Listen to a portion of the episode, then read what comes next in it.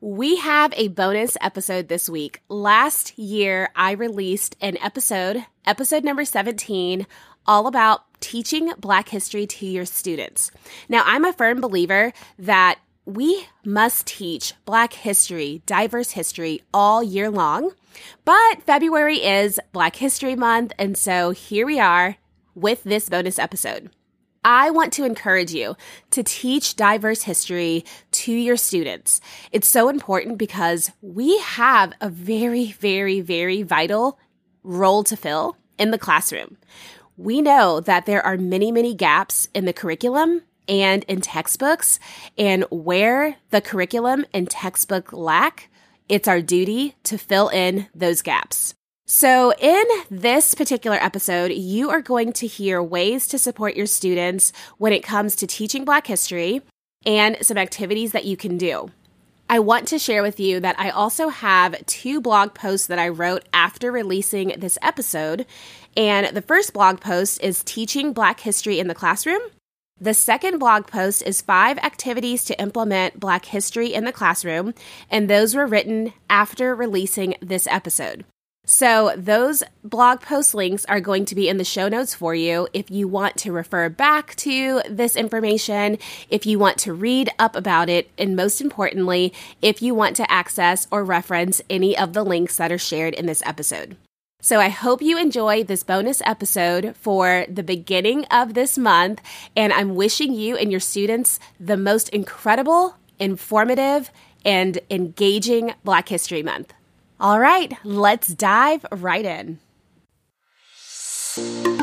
Welcome to The Literacy Dive, a podcast for teachers who want to take a deeper dive into all things reading and writing.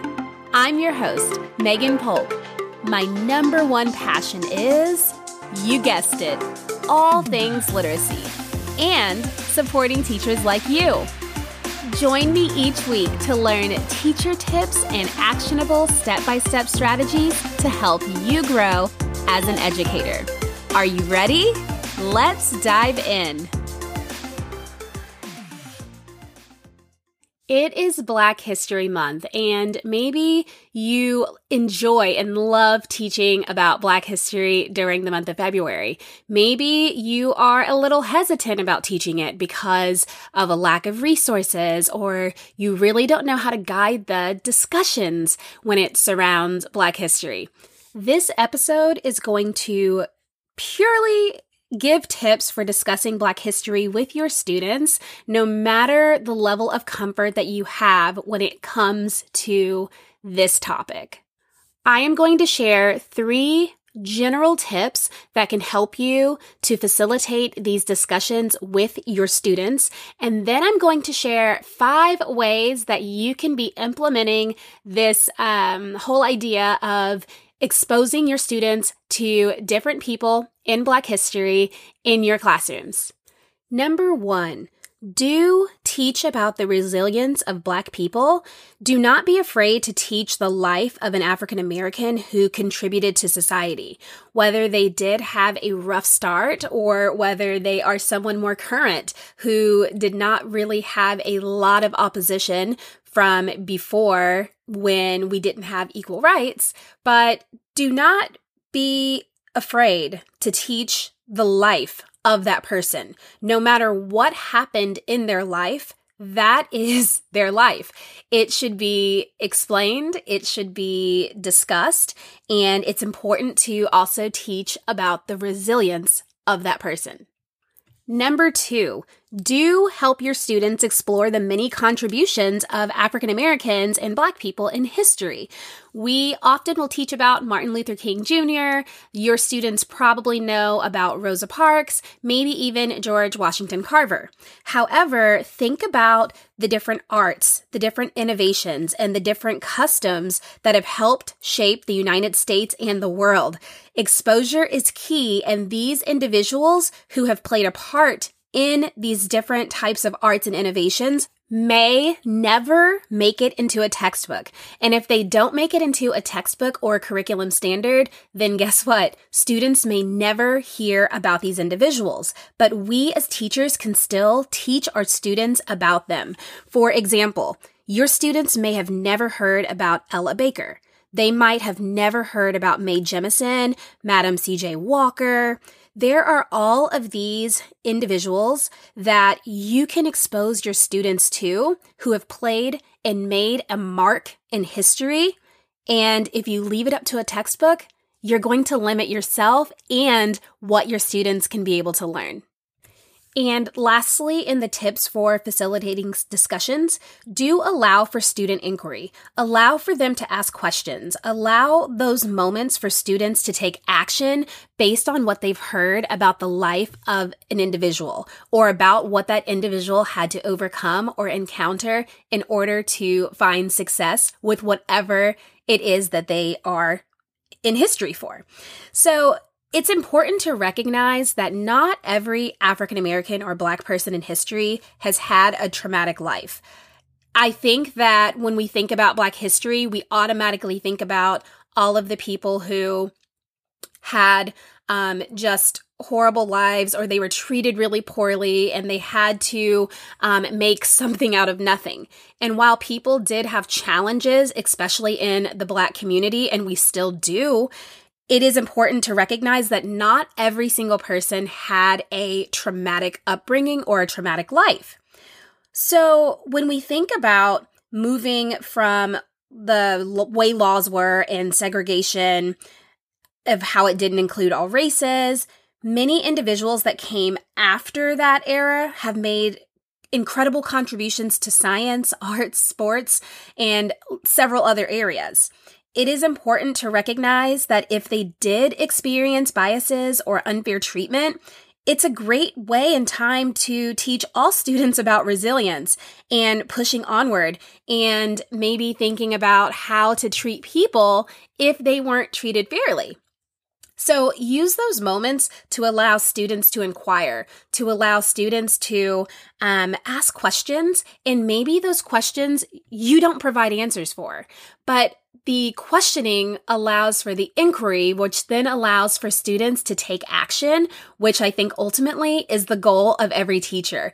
We want our students to be able to be um, impacted and influenced positively based on what they're learning. So, the best way that we can be able to um, help our students with getting to that point of taking action and changing this world for the better is by allowing them to have those important exposures, and encounters with history. I am going to share five ways that you can be able to implement Black history in your classroom. And these are five different ways that I have used myself. So, whether you're teaching in person or whether you're teaching virtually, you should be able to grab one of these ways and implement it instantly in your teaching setting. Number one is daily exploration. Now, with this, you will just use a few minutes to read about a certain individual, past or present, as a whole group every single day. This is going to allow students to explore um, about this new person. You can do this whole group. You could also do this in buddy reading, pairing up two or three students and letting them read about that person um, in a smaller group setting. Then you can be able to open up the discussion in a whole group circle, or you can be able to use Jamboard if you're teaching virtually, just a place where students can be able to share their thinking and their um, their thoughts about what they just explored. Now, with this, I also love taking it a step farther, where I have taken a few minutes to read all about a person, especially if it's on just like a half sheet or full sheet of paper. I have also read maybe like the first chunk of their life or a really important part of their life, and then I stop. And I leave it open for students to explore. And throughout the day or throughout the week, they can be able to choose to go and read more about that certain individual. Number two is having a book rotation in your classroom. This is so fun because over the course of the month or even the year, your students are going to be exposed to so many different people. But let's just narrow it down to February right now. Your students can have the ability to learn 15 to 20 new people during this month. So, how you set this up is you, one, will need to have books or kid friendly text available. Definitely make your local library a resource, but what I have found in my experience is that sometimes the library would have several books, but the text was not really student friendly, or there was not a lot of pictures, or um, the the wording was a little bit too hard. So the library is helpful, but sometimes could be like a hit or miss situation. So that's where I would encourage you to go on to kid friendly sites and you can be able to find articles. You can be able to find little one pagers and those are great for exposing kids to different individuals. So, what you would do is every single day, students would get a different person to read about. You would need to give them five to seven minutes, plus or minus, depending on the age and the ability of your group. And they will take just a little bit of time to read about a new person. Then you will swap the people the next day and the kids will get to read someone new, but every student is reading somebody different every single day. This is really, really fun. And once I started doing book rotations, not just for Black history, but for other types of genres, whether it's fairy tale, whether it's poetry, I've done book rotations or text rotations quite often. And if you find that you like this type of rotation system, this is a great time to start building your classroom library. So ways that you can do that are by asking parents to donate to you. You can do donors choose projects. You could even do Amazon wish lists. But however it is you it's really great to have those texts that are good for your students that you desire that you enjoy and that you want to share with your students. So start building your library but until you get there definitely take use of these different resources that are available to you the third way that I love to implement is journaling. Now, this is nothing fancy. Um, this is exactly what it is journaling. You are going to let your students use their composition notebooks, or you can create a booklet with blank copy paper and a colorful um, cover, and that can just be their monthly journal. But whatever you choose to do, students are just going to jot down the different people that they're exploring and they're going to write down an interesting or an important contribution that he or she made to society, the community, or to the world. So this is just going to be that next step after they are maybe exploring a person during that book rotation or after they're having a daily exploration, then you're going to give them a couple of minutes just to write. Write about the person's name and the important reason of why they were discussed and why they are important to history. By the end of this month, your students are going to have a recap of all of these really, really amazing individuals, some that they knew before and some that they are just learning for the first time. And they're going to have this journal of people that they can refer to and that they can be able to share with others. So I love the journaling component, not just to keep record of amazing contributions, but also it's getting your students writing about what they are reading. The fourth way that you can be able to implement Black history into your day right now is if you are a teacher who does a morning meeting. I know many teachers use morning meetings, and for this month, you can just make it a point to explore different Black Americans. You can use different or the same guided question. For example, something as simple as, How did blank contribute to society? Or how did blank's actions help our world? And again, use that same guided question and you're going to change the blank considering, um, depending on who you're teaching about in your morning meeting. Quickly do a teaching on them or talk about them or summarize their life. And then you're going to allow students time to journal, respond orally, or to engage with what you have shared. So since you're already doing morning meetings, you can definitely make this a part of your component um, and make sure that that teaching is being embedded into your day. Lastly, number five is research projects. This is one of my favorite things to implement with my students because all students typically love research. Even the students who are struggling with reading or with writing, they typically love to research or to learn about new information. It's just kind of hard for them to do that independently. So we are going to play on the fact of this is a time where you get to be the expert. You're going to learn about someone and share about that person to your peers, to your family, and to other people in your community.